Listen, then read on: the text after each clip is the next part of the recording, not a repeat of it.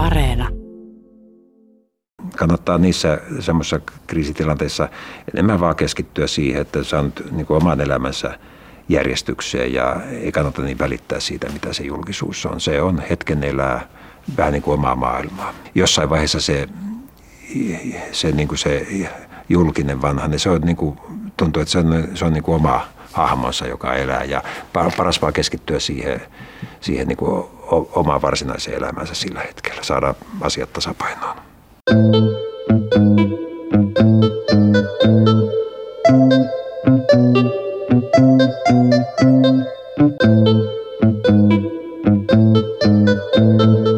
Dokumenttisarja Politiikka Suomi sukeltaa Suomen lähihistorian keskeisimpiin käänteisiin. Pääroolissa ovat poliitikot. Kymmenosainen dokumenttisarja on nähtävissä Yle Areenassa. Nämä audiohenkilökuvat on koostettu Politiikka Suomen haastatteluista. Tässä jaksossa on pääosassa entinen pääministeri ja Suomen keskustan puheenjohtaja Matti Vanhanen. 1970-luvulla yhteiskunnallinen herätys iski myös vanhaseen ja koululaispolitiikka vei mukanaan. Betonin rakentamista vihanneen ja ydinvoimaa vastustaneen espoolaisnuoren maailmassa tärkeätä olivat juuret ja Kekkonen. Myöhemmällä uralla muun muassa pääministeriyden paineet, kirvelevät vaalitappiot ja yksityiselämää riepotellut julkisuus ovat panneet konkaripolitiikon koetukselle. Missä raja kulkee? Milloin politiikka ei enää tunnu mielekkäältä? Politiikka Suomea varten Matti Vanhasta haastatteli Pekka Laine.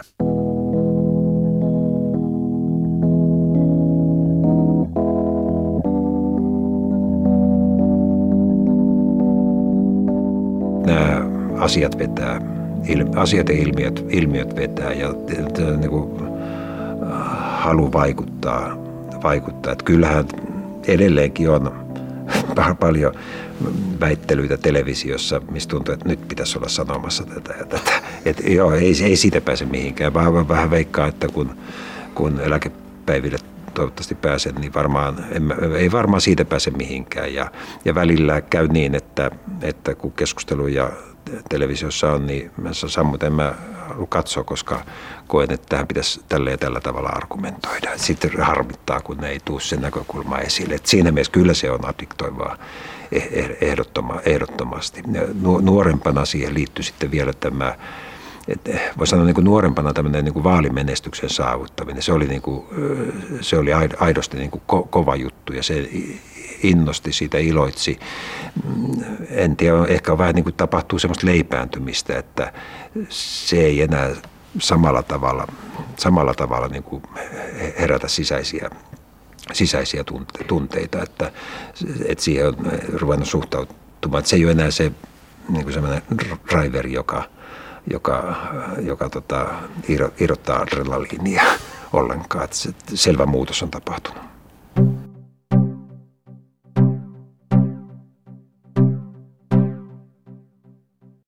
Isä oli äh, politiikan tutkija, apulaisprofessori äh, Tampereen yliopistossa ja kotona valtava kirjasto ympäri, ympäri maailmaa aineisto, että se, se niin kuin loi semmoisen tausta ja mahdollisuuden. että silloin ei ollut internettiä, mutta oli, oli varmaan 10 000 kirjaa ympärillä ja, ja, ja kaik, kaikkia löytyi. Mutta että oli, oli koulu, joka oli – oli tuota, perusluonteeltaan, näin jälkeenpäin sanoin, se oli vapaamielinen. Kun yhteiskoulu, hain kansakoulun jälkeen yhteiskoulu ekalle luokalle, luokalle niin se Lahdoksen yhteiskoulu perustettiin juuri sitä vuonna onneksi. Eli tuli sinne kotinurkille, tuli yhteiskoulu ja sinne tuli uudet opettajat. Koululla ei ollut mitään perinteitä entuudestaan. Ensimmäinen opettajakunta oli, oli tuota, hyvin niin kuin avoin mieleltä yhteis, yhteiskuntaa ja maailmaa globaalistikin avautuva. Ja, ja kyllä se herätti kiinnostuksen yhteiskunnallisiin asioihin. Että, että oltiin hyvin aktiivisia YK-väestövuoden, luonnonsuojelun teemavuoden, eh, tämän, tämän tyyppisten aiheiden, aiheiden parissa, parissa ja järjestettiin teemaviikkoja. Olin, olin hyvin aktiivisesti mukana niissä ja, ja, ja siihen sisältyi sitten ehkä niin kuin Teiniliiton viimeiset vahvat vuodet. Olin te, perustettiin teinikunta, olin teinikunnan puheenjohtaja Mutta sitten tuli kouluneuvostot ja taisin kolmissa kouluneuvostovaaleissa osallistua vaaleihin poliittisilla tunnuksilla.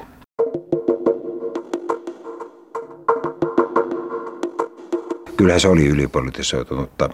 Siihen vaikutti ilman muuta hieman aikaisemmin ollut niin kuin yliopistojen radikalisoituminen, joka oli pitkälti tuolta maailma, se oli tämmöinen maailmanlaajuinen liikehdintä ja Pariisi opiskelija levottomuksesta lähti ja, ja 60-luvun lopun yliopistoissa tapahtunut radikalisoituminen ja sitten se heijastui 70-luvun alkuvuosina sitten Teiniliiton kautta koulumaailmaan. Sitten tuli kouluneuvoston vaalit ja ne hyvin nopeasti saivat puoluepoliittiset piirteet, että kaikilla poliittisilla nuorisojärjestöillä oli listat. Muistan keskustan nuorillakin meillä oli satoja ehdokkaita sekä yhteiskouluissa, lukioissa että ammatti, ammattikouluissa ja, ja, ja kilpailu oli totista ja hauskaa. Se oli kampanjointia, tehtiin vaalijulisteita ja järjestettiin paneeleita, jaettiin monisteita ja koulu osallistui ja rohkaisi siihen. Koulu antoi monistuspalvelut käyttöön, että meillä oli mahdollisuus jokaisella ehdokkaalla tehdä omia vaali, vaaliesitteitä, että, että se oli kyllä, tota, niin kuin,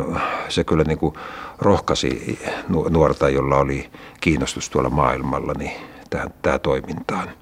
Että, että jälkeenpäin voidaan sanoa, että se varmaan ampui aktiivisuudellaan ylitse ja en tiedä mitä systeemitaso teki sitten, että sittenhän sitä painettiin alas ja kouluneuvostot lopetettiin. lopetettiin mutta tuota, minun, minun kohdalla se kuitenkin niin kuin herätti erittäin vahvan kiinnostuksen yhteiskunnalliseen vaikuttamiseen.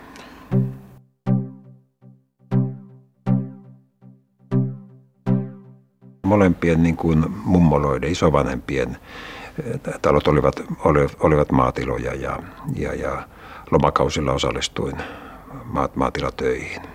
Töihin, että sitä, sitä kautta muodostui hyvin niin kuin läheinen, läheinen henkinen suhde, suhde maatalouteen, maatalouteen ja maaseutuun, ylipäätään siihen niin kuin elämäntapaan. Ja senkin voi tunnustaa, luin kyllä, luin kyllä Kustaa Vilkunan teoksia kansanperinteistä. Ne kytkeytyi tietysti ennen muuta – maatalouteen ja maaseutuun, maaseutuun silloin ja, ja, ja heräsi myös kiinnostus kansallisiin mytologioihin ja muistan tein kouluun näytelmänkin noista karhun peijaisista tuolta esi- esihistoriasta, että se oli tämmöinen la- laajempi äh, ma- maailmankuva, jossa, jossa tietyt kulttuurivirtaukset, perinteet, historia – maaseutu yhdistyivät toisiinsa.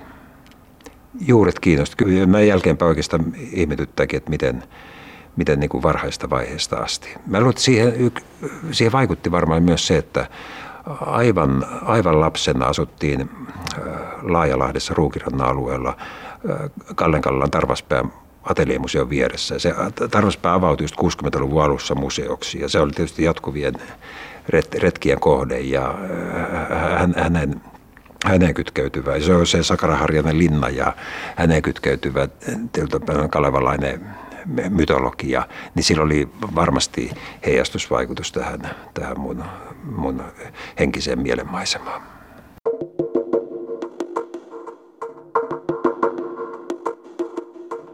innostuin de- desentralismista eli hajautuksesta, ympäristönsuojelusta, ekologiasta – ja Kekkonen oli kova sana. Tässä globaali niin maailman kehitys oli, oli taustalla viitekehityksenä. Rooman klubin raportti luonnonvarojen riittävyydestä oli silloin aika, aika kovaa kysymystä. Oli ö, väestöräjähdystä pelättiin. Vielä, vieläkin muistan sen YK väestövuoden teema, joka oli tosi nappiin osunut, että take care of the people and the population will take care of itself. Et se, se, oli niinku, se tuntui siltä, että tämä on, on mietitty juttu. Ja Kekkonen edusti, edusti tämmöistä niin kansainvälistä yhteistyötä ja, ja, ja, ja, ja silloin oikeastaan niin kiinnostukseni ulkopolitiikkaa heräsi ja ulkopolitiikkaa oli sama kuin Kekkonen ja keskusta. Mutta kyllä tämä, mä olin siis Espoossa toimija, tämä beton, mä en tätä betonirakentamista oikein hyväksynyt ollenkaan. Tuhosmetsiä, puistoja, uhkasi jotenkin sitä hajautuksen ideaa, joka, joka keskustan nuorten esillä pitämään desentralismiin liittyy, hajautettu, hajakeskitetty yhteiskunta, jota myöhemminkin sitten pääministerinä puutarhakaupunki-ideoilla vein, vein eteenpäin. Että tämä oli se kokonaisuus, viitekehys, josta se niin kuin maailmankuva syntyi ja se kaikki yhdistyi silloin keskustassa tai silloisessa keskustapuolueessa. Ja erityisesti nuoren keskustan liitossa, joka oli siis keskustapuolueen nuorisojärjestö, nykyinen keskustan nuoret. Se, se, se, se tapahtui niin, että muistan vieläkin, että mä, mä tilasin silloin keskustan nuorten valtakunnallisesta konttorista materiaalia. En mä ollut tavannut ketään heistä, mutta mä, niin mä tilasin sieltä materiaalia ja, ja rupesin jakamaan sitä. Että mä olin tämmöinen niin itseohjautuva, että etäpesäke eivät varmaan niin kuin tienneet ja tajunneetkaan, että tällaisia nuoria, nuoria oli. Ja sitten vasta myöhemmin lähdin heidän tilaisuuksiinsa tilaisuuksissa mukaan. Ne on valtakunnallisia tilaisuuksia, seminaareja, missä, missä sitten huomasin, että niin kuin samalla tavalla ajattelevia ihmisiä. Oli jollain tapaa sama logiikka ajattelu. Se oli yllättävän paljon, paljon tuota ympäriinsä. Että meitä parhaimmillaan oli sitten vuoden 1975 meidän kesätapahtumassa oli noin 8000 nuorta. Et se on nykypäivänä ajatellen niin poliittista ja nuorisojärjestön toimintaa, niin ei ehkä niin ymmärretäkään, mikä, et mitä se nuorten yhteiskunnan aktiivisuus 70-luvulla todella, todella oli. Mutta kyllä me silloin, silloin tuota, suuntaudui tähän, tähän niin kuin valtakunnalliseen toimintaan. Ja totta kai se oli, se oli niin kuin harrastustoimintaa, mutta hyvin intohimoista harrastustoimintaa. Ja, ja, ja, ja, ja tuota, sitä kautta, kautta sitten mitä erilaisimpia niin kuin valtakunnallisiin nuorisotoiminnan rientoihin, joissa oli kaiken kaikkiaan ehkä, ehkä kymmenisen vuotta. Loppuvaiheessa kolme viimeistä vuotta valtion nuorisoneuvoston puheenjohtajana.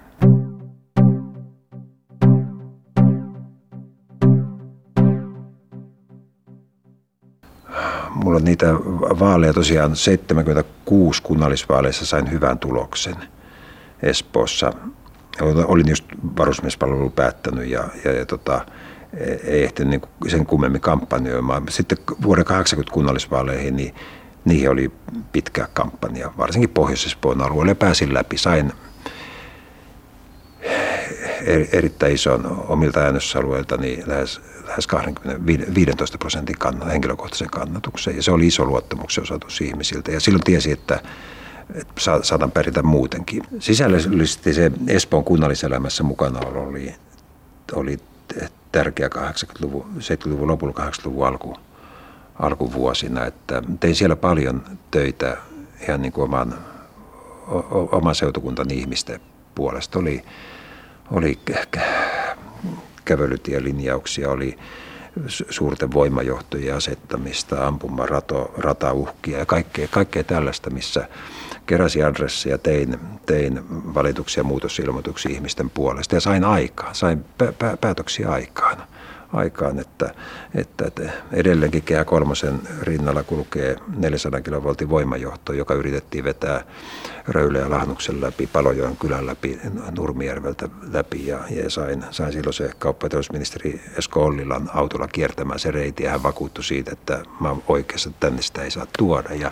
mä niin kuin huomasin, että asioihin pystyy vaikuttamaan, kun niin paneutuu kunnolla ja, ja, ja että nämä on ihan ihmisten hommia ihmisten hommia ja oli, oli niin kuin, oli niin kuin, eh, huomasin sen, että kun sai estettyä sen, että kävelytiesuunnitelma ei purkanut perheen taloa, vaan se voitiin se suunnitelma siirtää kymmenellä metrillä ja talo säilyi, ei heitä tarvinnut muuttaa. Siinä tunsi, että, että, että tällä pystyi tekemään ihmisten puolesta hyvää työtä työtä. Että, että nämä, oli, nämä oli tärkeitä kokemuksia. kokemuksia. Sitten se vaan mittakaava, mittakaava kasvoi tässä ja oikeastaan kun pääministeriksi tulin, niin vaan ymmärsin sen, että nyt vaan pitää niin kuin pilkun paikkaa siirtää kahdella tai kolmella pykälällä toiseen suuntaan, että ihan samanlaisia kysymyksiä nämä on kuin mitä aikaisemman ura-aikana on käsitellyt.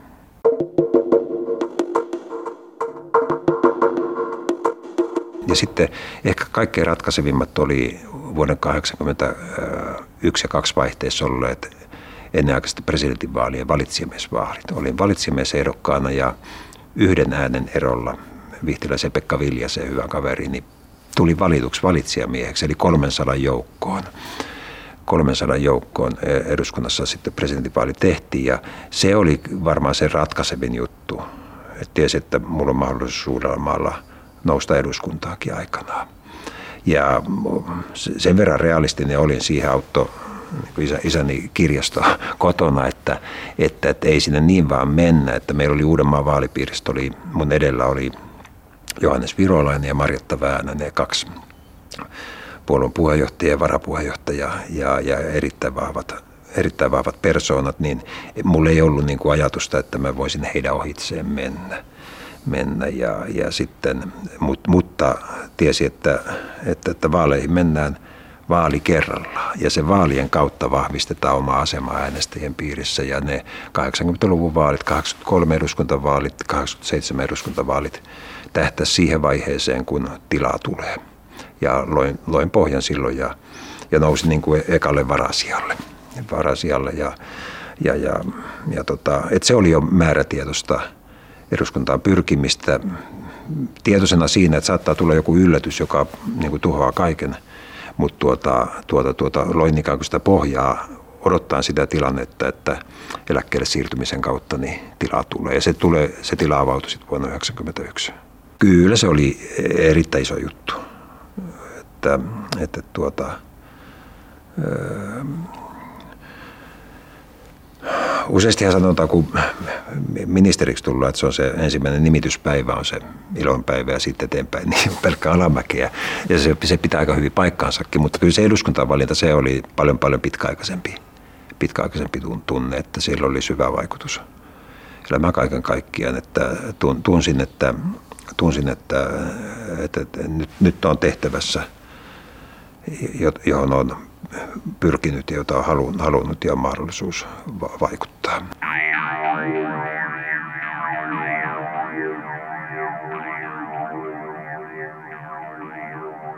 Huomion saaminen niin on perusedellytys sille, että jotkut ihmiset saattaa kiinnostua siitä, minkä takia on tehdokkaana, mitä sulla on sanottava, mitä ajat. Että kyllä se alusta alkaen, alusta alkaen tullut mukaansa. Sitten jossain vaiheessa se sitten uralla heittää siihen, kun tulee paljon huomiota julkisuutta, että sitten niin kuin erkaantuu itsestä, että sitten mä niin itsekin huomaan, että on, on, on, on olemassa se julkinen poliitikko, julkinen vanhane, ja se, se niin kuin elää omaa elämäänsä.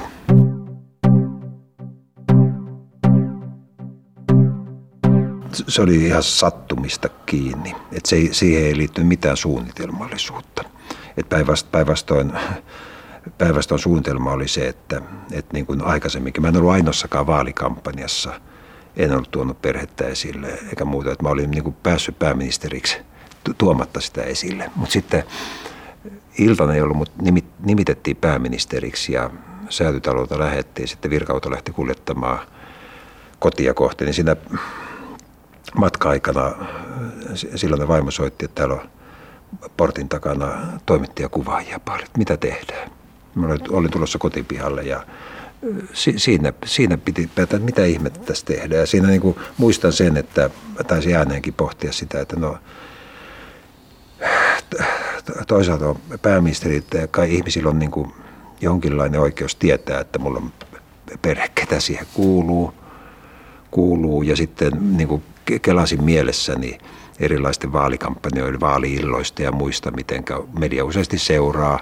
Että jotenkin kuuluu siihen seurataan niin kuin kotiovelle, missä sitten otetaan, otetaan vastaan ja raportointi päättyy siihen. Ja vähän niin kuin tällä logiikalla päädyin, päädyin sanoa, että no, ol, olkoon, että, että, että heidän, heidän häätäminen ekana pääministeritoimena – pois, niin saattaisi olla kanssa, kanssa väärin. Että kai nyt joku oikeus mediallakin ja sitä kautta ihmisillä on tietää, että mulla on koti ja perhe ja, ja annoin heidän olla siellä pihalla, kun tulin ja, ja, ja, ja, ja perhe oli ottamassa siinä ovella, kotiovella vastaan, että, että näin suunnitelmallista, suunnitelmallista se oli.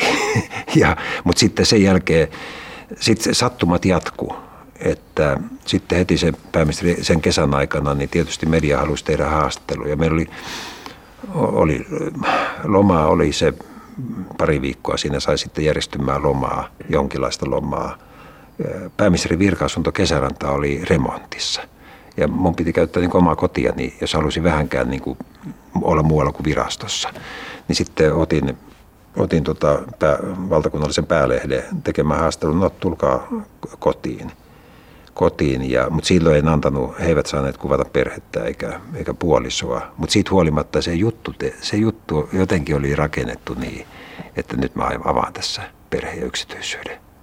Ja, ja tota, tota, tota, se oli niin kuin lehden valinta. Ei he, ei he halunneet niin kuin ymmärtää sitä, että, että normaalitilanteessa oltaisiin oltaisi oltu virka-asunnolla, jossa olisi ollut käytössä. käytössä. Me keskellä lomaa en halunnut kuitenkaan koko päivää käyttää haastattelua, vaan sen hetken. Ja, ja tämäkin oli, tämä oli niin kuin sattuma. Ja tästä, näistä kahdesta jutusta taisi kertyä se mielikuva, että mä oon nyt jotenkin niin kuin avannut perhe-elämäni tälle politiikalle. Että, että, Suomi on vielä sen verran pieni juttu, että meillä ei tämmöiset, meillä ei tämmöiset niin kuin viestintäsuunnittelu ainakaan silloin, niin se ei niin kuin mennyt yksityiskohtiin, vaan kyllä nämä oli eikä näitä ollut kukaan muu mun kanssa pohtimassa, vaan nämä oli sen, sen hetken hetkellisiä ratkaisuja. Ja jälkeenpäin sanoen oli ilman muuta mun kannalta oli pahan luokan virhe.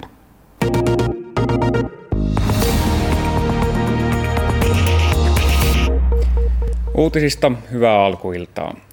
Helsingin hovioikeus on antanut päätöksensä Susan Ruususen pääministerin Morsian kirjasta – Hovioikeus tuomitsi Ruususen ja kirjan kustantaneen Kari Ojalan sakkorangaistuksiin. Käräjäoikeus hylkäsi aiemmin kaikki syytteet yksityisyyden loukkauksesta lautamies äänen vastoinen virkatuomarin kantaa. Kirjassa Ruusunen kuvasi parisuhdettaan pääministeri Matti Vanhasen kanssa.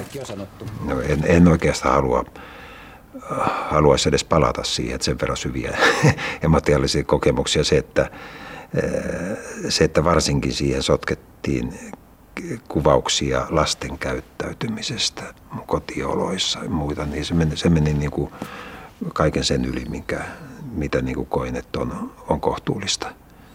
kohtuullista että, että se, mikä itseäni koskee, se nyt on ehkä vähän toinen juttu, mutta se, että, että näin meneteltiin, niin, niin tuntui siinä, että tuntui, että, niin kuin, niin kuin, että jos, jos johtavaan poliittiseen asemaan pyrkiä pitää – pitää olla valmis, valmis myös tällaiseen, tällaiseen niin tuota ei maksa vaivaa. Ja, ja, ja kyllä tämä, tämä, niin tämä kysymyksen periaatteellinen puoli sitten voitti kuitenkin kaiken tämän emotionaalisuuden, jota tähän, tähän liittyy. Että, että vaikka olisi ollut varmaan henkilökohtaisesti tietyllä tapaa helpompaa antaa vaan mennä ohitse, sen tietää, että se olisi joidenkin viikkojen päästä laantunut, niin kyllä se niin, niin kuin syvän jäljen – jäljen jätti siihen. Sitten kun samaan aikaan oli, oli vahvassa kasvussa median puolella tai osassa mediaa, missä tapauksessa en halua leimata koko mediaa, osassa mediaa oli käytäntö, jossa maksettiin niin kuin isoja vihjepalkkioita ihmisille. Sain nimettömänä antaa vihjeitä, vihjeitä koskaan ei paljastunut kuka antaa ja, ja, ja mainostettiin oikein, että näin ja näin monta tuhatta euroa voit saada palkkiota jolla, jolla niin kuin yritettiin usuttaa ihmisiä. Että tulee tämmöinen niin kuin vapaaehtoinen stasi meille Suomeen, joka kyttää, kyttää julkisuuden ihmisiä. ihmisiä niin tota, tämä, tämä liittyy myös tähän.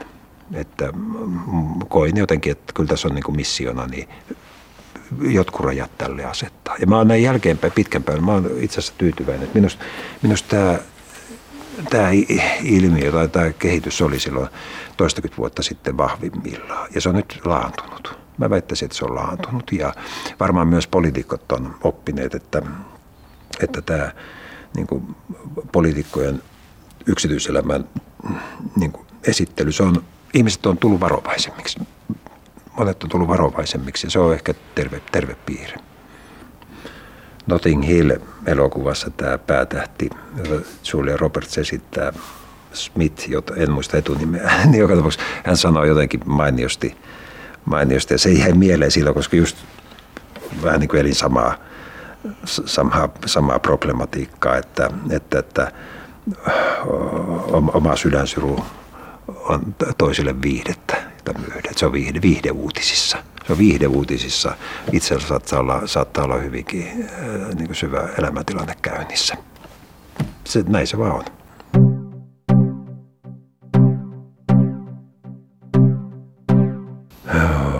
Kyllä, kyllä ne, kyllä ne ilman muuta menee tuonne pääministerivuosiin vuosiin, että, että siellä, siellä niitä tilanteita tietysti on, on, on pal, paljonkin.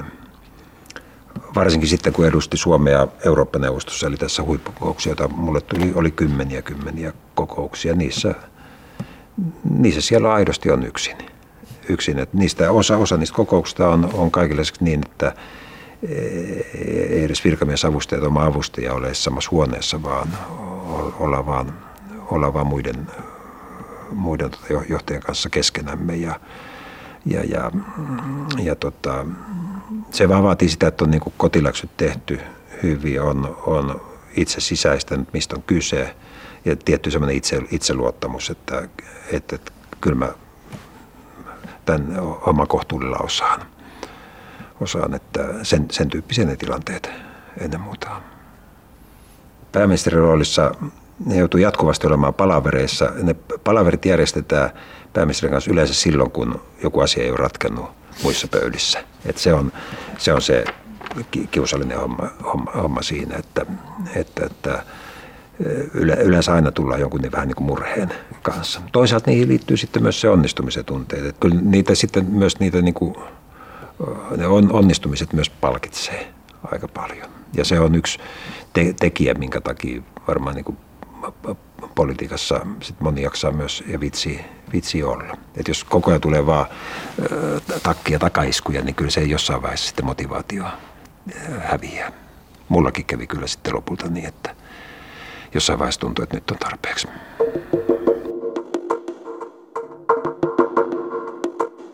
Kaksi hyvin erilaista kokemusta, 2006 ja sitten tämä 2018.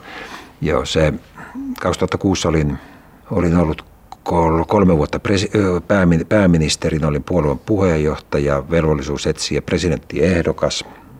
En, en saanut ketään suostumaan ehdokkaaksi. Puheenjohtajalla on vastuu tällaisissa asioissa, asioissa ja, ja, ja ja, ja, ja, ja, ja sitten sit tuota, suostuin ehdokkaaksi ja Kallupeissakin, Kallupeissakin mulla oli hyvä asema ehdokkaana, ehdokkaana että, mutta tuota, tuota, tietysti asetelma, jossa istuva presidentti oli myös ehdokkaana, olin pääministeri, ja me, meidät on velvoitettu perustuslaissa tekemään yhteistoimintaa ulkopolitiikan johtamisessa, niin totta kai se, se niin kuin asetelmana oli, että ei myöskään vaalikamppailussa saa muodostua ulospäin muihin maihin sellaista kuvaa, että maan valtiollisella johdolla olisi semmoisia merkittäviä linjaeroja, jotka, jotka aiheuttaisi haittaa, haittaa valtiolle. Että se oli, oli pikkusen niin kuin sordino päällä.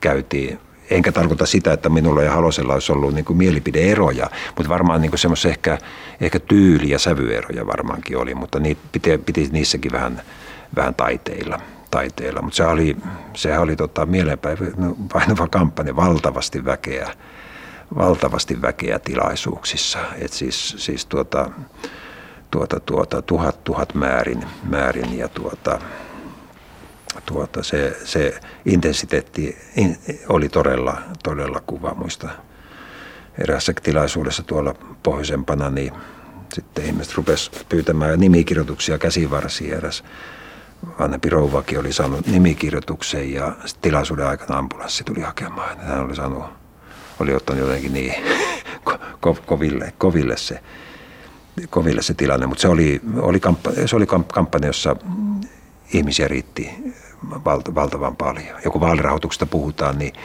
taisi olla yli 20 000 ihmistä, jotka osallistuivat sen kampanjan rahoittamiseen, lähinnä minusta tehtyjen kirjojen nostamisella ja muulla. Et se, oli, se oli aidosti semmoinen niin kansanliikkeen tuntuneen. Ja näin jälkeenpäin, jälkeenpäin mä olen tyytyväinen, sain yli 18 yli 18 prosenttia ääniä, yli puoli miljoonaa ääntä, että se oli iso, iso äänimäärä. Sillä kertaa ei, ei riittänyt. Sauli sai 24 prosenttia ja pääsi toiselle kierrokselle Halosen kanssa, että sillä oli iso vaikutus tulevaisuuteen. Mutta että, että, että sen jälkeen sitten tietysti oli, vain, vain tota reilu vuosi vuoden 2007 eduskuntavaaleihin. Ja että kuitenkin se 18,5 prosenttia, se oli vähemmän kuin mitä niin kuin eduskuntavaaleissa oltiin saatu. Et mä olin menettänyt ikään kuin puolueen kannattajia muille. Ja sitten oli reilu vuosi aikaa eduskuntavaaleihin kirja se takaisin, takaisin tuota kolmas sieltä ykköseksi. Että, että se, oli se, se, oli se, mikä siinä niin kuin eniten, eniten jäi harmittamaan siitä vaalista, että, että mietin, että kannattiko ruveta ehdokkaaksi ja vaarantaa eduskuntavaalien tulos, mutta onneksi se eduskuntavaaleihin sitten korjaantui. Minkä takia sä aikanaan luovuit päivän politiikasta? 2000. Joo. Ensin vielä noihin presidentinvaaleihin, jos olisit kysynyt myös tästä vuoden 2018 Aivan. presidentinvaalien eh, tulos oli 4 prosenttia. Ja täytyy sanoa, että jos politiikassa on jotakin pettymyksiä, niin se oli kyllä.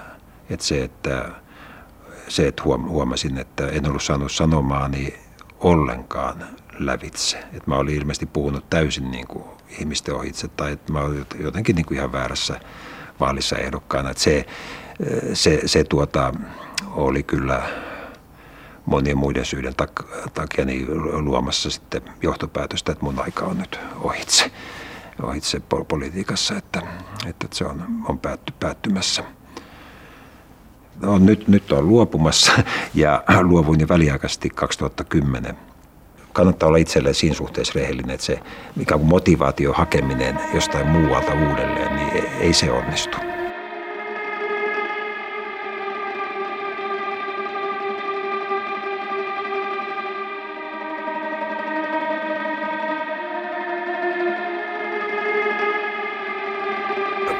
Politiikassa kaiken A ja O on se, että on ihmisiltä kannatusta. On ihmisiä, jotka luottaa, kannattaa, ilmaisee sen vaaleissa. Että tuntee, että on edustaa, edustaa jotakin joukkoa. Ja, ja, ja se tunne niin katosi. katosi. Et en, ei, mulla ei, ei niin henkilökohtaisesti syystä mitään tarvetta niin politiikassa jatkaa. Mulla on paljon elämässä asioita, mitkä haluaisin, haluaisin tehdä – te, tehdä, tehdä muuten. Nyt politiikka vie, vie kaiken, kaiken ajan ja voimat. voimat että, ja sitten, sitten kun meni, meni se, niin kuin se työntö, että on niin kuin kysyntää ja ihmisten kannatusta, että tuntee edustavansa, edustavansa joitakin. Kun se tunne menee ohitse, niin, ja, ja vaalit on niin kuin, tässä suhteessa ne on rehellinen äh, armo, armoton mittari. Ne kertoo sen. Ei mit, mikään muu ole sellaista, joka sen, joka sen kertoo.